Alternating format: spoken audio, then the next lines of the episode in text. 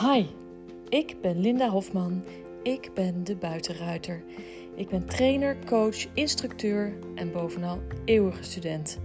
Ik leer iedere dag van mijn paarden en in deze podcast neem ik je mee in mijn leven met mijn paarden.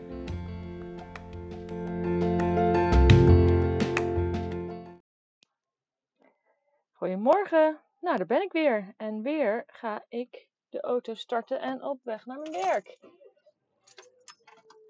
Was eigenlijk wel een hele. Oh, dat de hele airco heel hard aanstaan. Dat hoeft niet, want zo warm is het niet vandaag. Um, maar 23 graden. Dat uh, podcast opnemen als je naar je werk rijdt is eigenlijk, of uh, eerst naar de paarden en dan naar mijn werk, is een heel mooi moment. Ik hoef de rest van de dag niet meer zorgen te maken dat ik nog een podcast moet opnemen. Is de eerste check van mijn to-do-lijst af. Eat that frog, zeggen ze dan, hè? Nou ja, het is niet echt een frog, want een, uh, in de, dan bedoelen ze mee, doe eerst je aller uh, vervelendste klus van de dag, zodat je dat achter de kiezen hebt en niet meer over hoeft na te denken en niet meer tegenaan zit te hikken. Nou, is podcast opnemen absoluut niet mijn allervervelendste klus op een dag. Dat is eerder iets als administratie doen of zo. Maar het is wel het ideale moment om het ochtends te doen. Dan zit ik in de auto, word ik niet gestoord.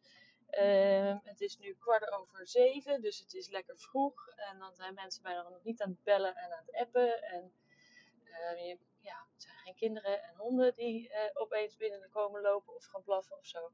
Dus het is ideaal. Um, gisteren was ik ook voor mijn werk even eerst naar de paarden toe. En eh, toen ik aankwam, toen uh, was het hartstikke rustig. Ik was niet de eerste. Dat gebeurt niet vaak, maar ik was niet de eerste op stal. Uh, iemand anders die was al, uh, had al een buitenrit gemaakt. Omdat het zo'n warme dag zou worden, was ze al heel vroeg weggegaan. Dus die had al een buitenrit gemaakt. En nog iemand anders die stond ook al de paard, twee paarden bij te voeren. Dus ehm, ja, het was heel erg uh, grappig om te zien dat uh, normaal ben ik de eerste en uh, zie ik niemand. En nu als het heel warm weer is, dan komen er meer mensen opeens heel vroeg. Maar de kudde was nog heel erg in rusten. ze lagen niet in het warme zand te slapen gisterochtend, maar Amarok die, ja, en Lakos ook, die stonden allebei lekker een beetje te soezen in de schaduw. En Amarok is best wel een, een, een paard uh, waar ik een gok heb genomen. Ja, ik wist dat het goed zat, maar voor anderen ziet het er misschien uit als een gok. Omdat hij, uh, toen ik hem kocht en uh, de eerste keer naar hem toe ging, toen dook hij achter in de stal. Want hij was zo bang dat er een mens een hoofd om de staldeur stak. Dat hij echt dacht van, wow, dit vind ik eng. En hij was heel bang voor mensen. En hij, kon nog niet aan een uh, halsterlijn rondgeleid worden. En vond uh, de borstel uh, op zijn lijf heel eng. Hij was heel erg skittisch over alles op zijn lijf, overigens. En um, in, uh, toen werd hij ziek. Dus heeft hij eerst roes gekregen. Dus hij is een tijd langer, het is een tijd langer geduurd voordat hij naar mij toe kwam dan in eerste instantie ik had bedacht. Dus hij heeft eerst roes gekregen en stond hij in quarantaine en is hij heel goed verzorgd hoor. Door Diana. Maar daar heeft hij wel van geleerd dat, het soms, dat je soms mensen aan je lijf moet laten zitten natuurlijk. Want dan moet zo'n mond schoongemaakt worden. Uh, maar dat is ook meteen natuurlijk weer een ja, negatieve ervaring. En uh, in het werken met paarden vind ik het heel belangrijk dat een paard comfortabel is. Dat hij meewerkend is, maar dat hij ook comfortabel is met uh, jouw aanraking. Dat hij zich daar niet tegen gaat verzetten of daar niet over dat misschien niet eens zozeer um, expressief verzetten dat hij wegstapt, bijt of slaat of wat dan ook, maar dat hij het, um, dat het naar binnen slaat, zo'n binnenvetter, dat hij dat, um, dat hij het niet fijn vindt, maar dat hij het ook niet echt heel duidelijk laat merken. Dus ik heb met Amarok heel erg gewerkt aan meewerkendheid En, uh, maar wel dat hij het comfortabel vindt dat ik aan hem kom. En uh, ja, ik moest heel even invoegen en die auto die liep me er gewoon niet tussen.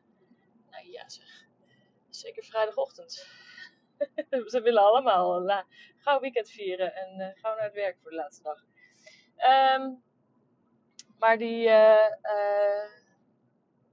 ja, voor, ik vind het dus heel belangrijk dat een, paard niet alleen um, stil blijft staan en toelaat dat je aan hem zit, maar dat hij er ook comfortabel mee is dat je aan hem zit en dat je uh, in zijn ruimte komt. En dat was dus in het begin helemaal niet bij Amrock. Dus daar heb ik heel hard aan moeten werken. En met heel hard werken bedoel ik dat je dat heel rustig moet opbouwen. En dan, uh, ja, en, en hem borstelen was dan zeker niet het eerste ding wat ik uh, gedaan heb. Uh, wat ik ben gaan doen in het begin is uh, met hem aan de leidlijn lopen om mijn leiderschapspositie vast te stellen. Zodat hij kan, zich kan ontspannen en leert van ja, als ik bij Linda ben, dan komt het wel goed, hoef ik niet zo op te letten. Uh, en dat hij ook leert zich te laten leiden aan een, aan een uh, halsterlijn of een lange lijn, lange leidlijn.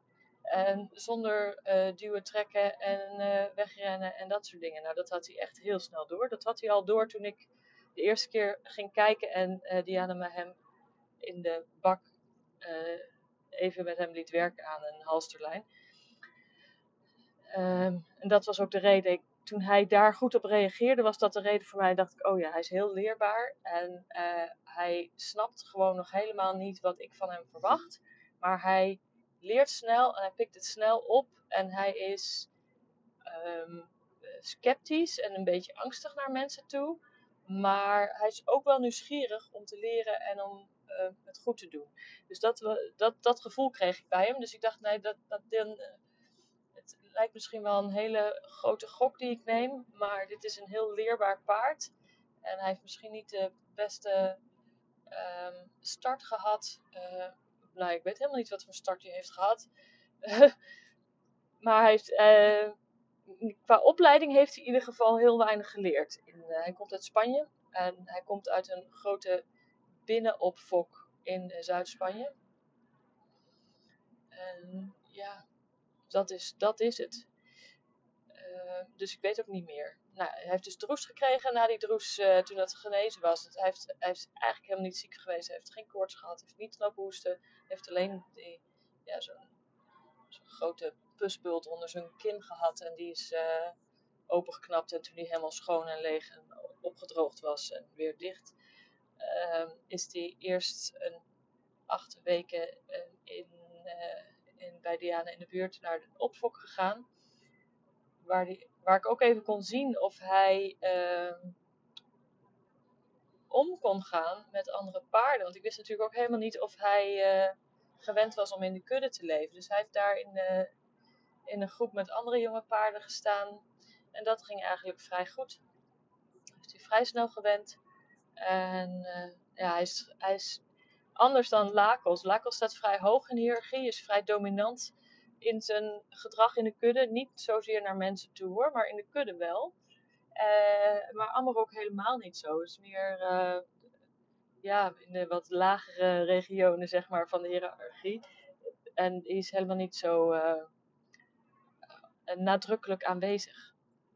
Komt natuurlijk ook omdat hij een stuk jonger is. Lakos is 17 en heeft al wat ervaring en wat jaren op zijn mouw gespeld, zeg maar. En uh, Amarok was uh, vier, dus die moet nog alles leren. En gisteren kwam ik dus op stal aan. En Amarok stond lekker te soezen. En voor mij is het een, echt een graadmeter als je paard zich in vrijheid, want ze hebben geen halster om of zo, ze hebben alleen een, hij heeft alleen een band om voor de, voor de chip, voor het hitactieve systeem. Um, dat hij zich in vrijheid laat uh, aanraken, niet wegloopt. Dat ik hem gewoon kan pakken inmiddels in de kudde. Dat was trouwens de eerste week ook niet hoor. Dan moest ik hem echt een beetje in een, uh, in een bepaalde hoek sturen, uh, drijven. En dan kon ik hem rustig pakken. Maar hij heeft inmiddels heeft hij geleerd dat, ik soms ook gewoon even kom kijken en hem gewoon een knuffel geef. En niet altijd bij hem kom en hem aan hem zit om iets uh, met hem te gaan doen en iets van hem te willen. En dat is echt, wel eerder gezegd, heel belangrijk om met je paard samen niks te doen. Dus uh, gisterochtend heb ik ook even lekker samen niks gedaan. Ik ben er naartoe gegaan, ik heb hem even geaaid. Dus ik vind het heel belangrijk dat hij steeds comfortabeler wordt met mijn handen op zijn lijf, zonder dat hij dan wegloopt. Hij, in het begin vond hij het super eng als ik zijn benen aanraakte, of aan zijn achterhand, of zijn buik. En dan begon hij helemaal zo te trillen, alsof er een vlieg op zijn uh, buik zat. En dan trok hij helemaal, uh, vertrok hij helemaal uh, van, wat doe je nou, dat kietelt. En nu begint hij zich te ontspannen. En ik heb dat geoefend met hem in vrijheid. Uh, door eerst in vrijheid in Liberty met hem grondwerk te doen. Door aan, de leidlijn te leren leiden. Zodat je die, hè, die leiderschapspositie een beetje hebt. En dat hij iets meer ontspant gewoon met jou in de buurt te zijn zonder dat je aan hem zit. En uh, van daaruit ben ik um, gaan poetsen. En dan en aanraken. En dan, wat ik dan doe, is gewoon beginnen op de hals. En dan ga ik langzaam naar de buik toe. En ik geef hem een release iedere keer als hij zich ontspant.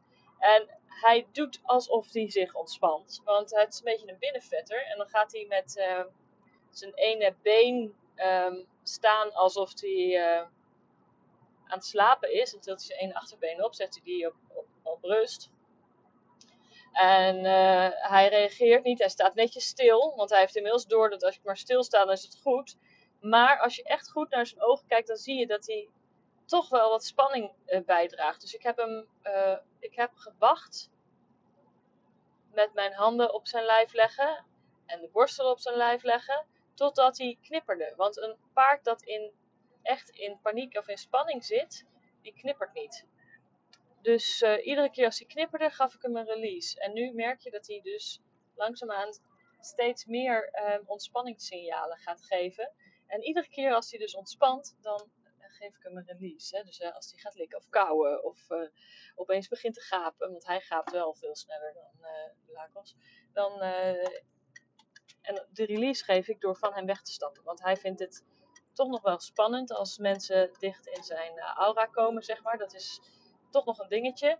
En door dan um, op het moment dat hij zich ontspant te zeggen: Oké, dan geef ik jou even ruimte. Dan stap ik even uit jouw persoonlijke ruimte. En oh, zelfs mijn blik was, uh, is, voelt hij als, uh, als druk, hè? als pressure. Zij, mijn blik op hem. Dus het, je ziet het ook wel in de trainingsvideo's. Dat op het moment dat ik van hem wegkijk, dat hij zich naar mij toe draait en aan mij begint te snuffelen. En zodra ik naar hem kijk, dat hij zich een beetje opricht van: Oh, moet ik nu wat? wat wil je van me? Dus uh, hou daar ook rekening mee dat als jij je paard met je roofdierblik aanstaart, dat dat voor hen voelt als, uh, als druk. Zeker zo'n jong, vrij um, ongeciviliseerd uh, paard als Amarok, die voelt dat helemaal zo. Dus, maar gisteren in de kudde was dus heel fijn, want hij bleef staan. En ik kon hem aanraken en hij vond het leuk dat ik er was. En hij begon te likken en te kauwen. En ik kon hem overal aanraken. Ik kon hem aan zijn buik, aan zijn billen en uh, um, onder zijn buik. En ook aan zijn rug en um, zijn bovenbenen kon ik hem aanraken. Terwijl hij gewoon bleef staan. En ik kon met mijn hand hem een beetje borstelen. En hij stond daar gewoon lekker een beetje te soezen. En hij vond het allemaal goed. En af en toe draaide hij zich zijn hoofd naar mij toe en wilde hij even naar mij snuffelen. En hij heeft van die hele lange snorharen. Dus wat hij doet, en dat is wel grappig. Uh, de, als je hem, uh, als je je hand uitsteekt naar hem, dan gaat hij er niet aan likken zoals sommige paarden, maar dan gaat hij met zijn lange snorharen, gaat hij over je hand heen bewegen en dan voelt hij met zijn snorharen voelt hij aan je hand. En ondertussen ruikt hij eraan. Dat is wel echt uh, grappig. En dan gaat hij echt op en neer met zijn neus om uh, een beetje zo aan je te, te voelen en, en af te tasten, zeg maar. Dat is wel grappig. Dus het is leuk en dat doe ik dan even aan beide kanten. En natuurlijk met een tussenpoos. Ik had de ene kant gedaan. Toen ben ik eerst even Lakos gaan opzoeken en Lakos een knuffel gaan geven. En toen kwam ik hem weer tegen in de kudde. En toen zei, heb ik tegen Amaro gezegd, nou zullen we dan de andere kant ook even doen. Eventjes aanraken, even voelen, even met de hand afpoetsen. Uh, dat is belangrijk hè. Paarden die uh, registreren dingen echt uh, apart aan iedere kant van hun brein. Dus je als je dat soort dingen oefent, is het belangrijk dat, om dat aan beide kanten te doen. En wat aber ook in het begin ook heel moeilijk was, is de voetjes optillen. Ze bekappen de paarden blijkbaar, of hij is in het verleden bekapt in zo'n uh, zo'n speciale bekappingstal, wat ze ook wel voor, de, voor die grote belzen gebruiken. Zo'n belzenstal uh, in Spanje. En ja, dat gaat natuurlijk onder dwang. Ze worden daarin gejaagd, ze worden vastgezet en uh, worden onder je uitgetrokken. Dus ja, een voetje geven was nog even een dingetje. Dat gaat dan niet zomaar. En daarnaast is hij ook pas in afgelopen december, als ik het goed heb, geruimd. Dus uh, hij is ook heel lang hengst geweest. En uh, hengsten en ruinen die spelen met elkaar door elkaar in die benen te happen. In die voor, met name de voorbenen te happen. Dus uh, als ik aan zijn benen kwam, dat was echt een ding. Dan wilde hij echt mij happen van ja, blijf van me af.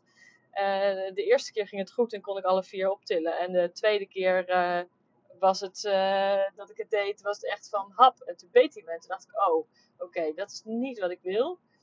Ehm, nou moet ik even heel goed nadenken, want dat mag me maar één keer gebeuren. Dit paard is zo slim, die leert alles. Als, bij de tweede keer weet hij het en is het de gewoonte en snapt hij wat, wat de bedoeling is. Dus ik moet absoluut voorkomen dat hij mij een tweede keer bijt dus toen ben ik gaan uh, oefenen met uh, uh, hem overal aanraken, wachten tot hij ontspanning geeft en dan verder naar beneden met mijn hand, maar zijn hoofd weglaten. dat hij zijn hoofd niet naar mij toe mocht draaien en dat hij gewoon stil bleef staan. En later heb ik het ook nog geprobeerd met een touwtje om zijn benen en zijn voet op die manier optillen. Uh, ja, dat werkte niet helemaal. Ik heb daar wel een trainingsvideo van gemaakt, maar je ziet dat ik helemaal in de knoop raak met uh, en een leidlijn waarbij ik hem naar voren moet vragen om een stapje naar voren te doen en een, een touw waarin ik zijn been moet optillen. Uh, nou ja, dat, ik raak er een beetje in de knoop en het werkt niet helemaal. dus dat was niet helemaal onze manier.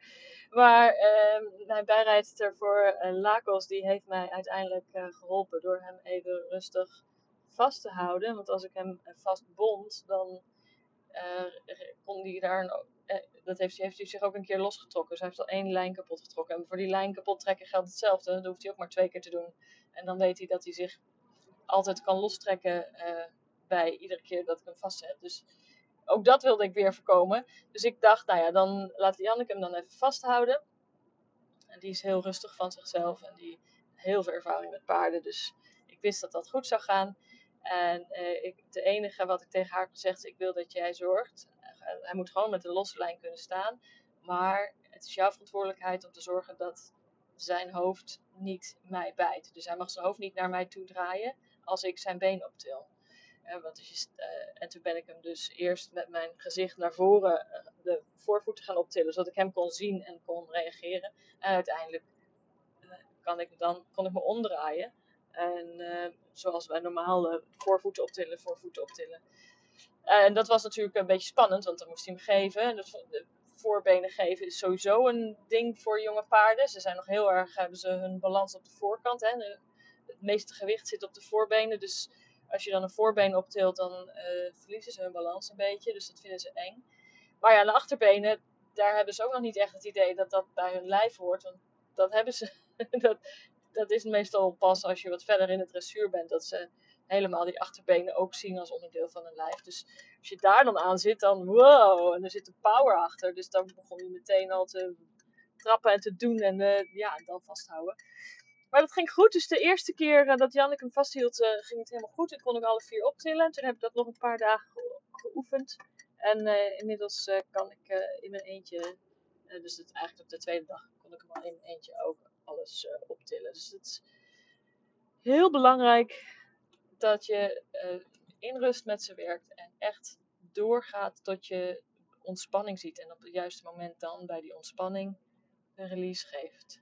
In eerste instantie geef je de release op het moment dat ze stil blijven staan.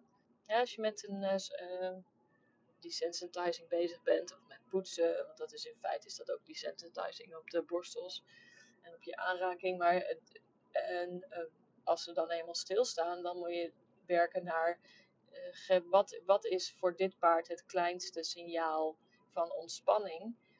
En ehm, dan geef je release op het moment dat ze ontspannen. Dus je bent niet aan het poetsen om hem schoon te maken. Je bent aan het poetsen ehm, om, hem, uh, om, om die ontspanningssignalen te ontlokken en daarop een release te kunnen geven.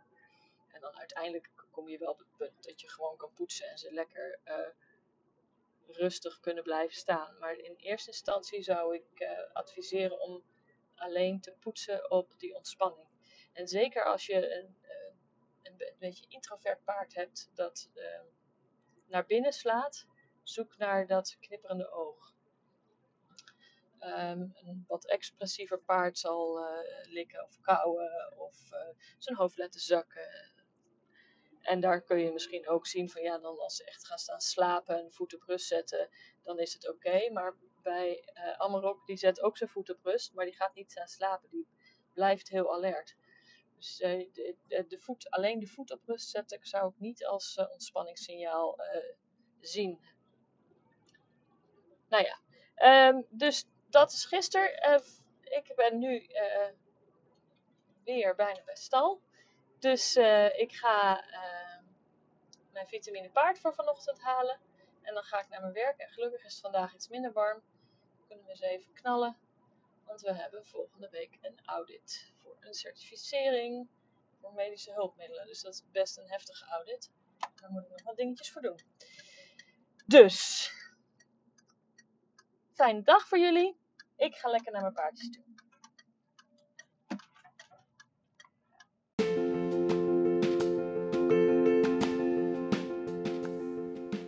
Hey, wat leuk dat je geluisterd hebt naar deze podcast. Wil je mij een plezier doen en een review achterlaten op een van de kanalen waar je deze podcast hebt geluisterd? Dat zou mij enorm helpen. Dankjewel, tot de volgende keer.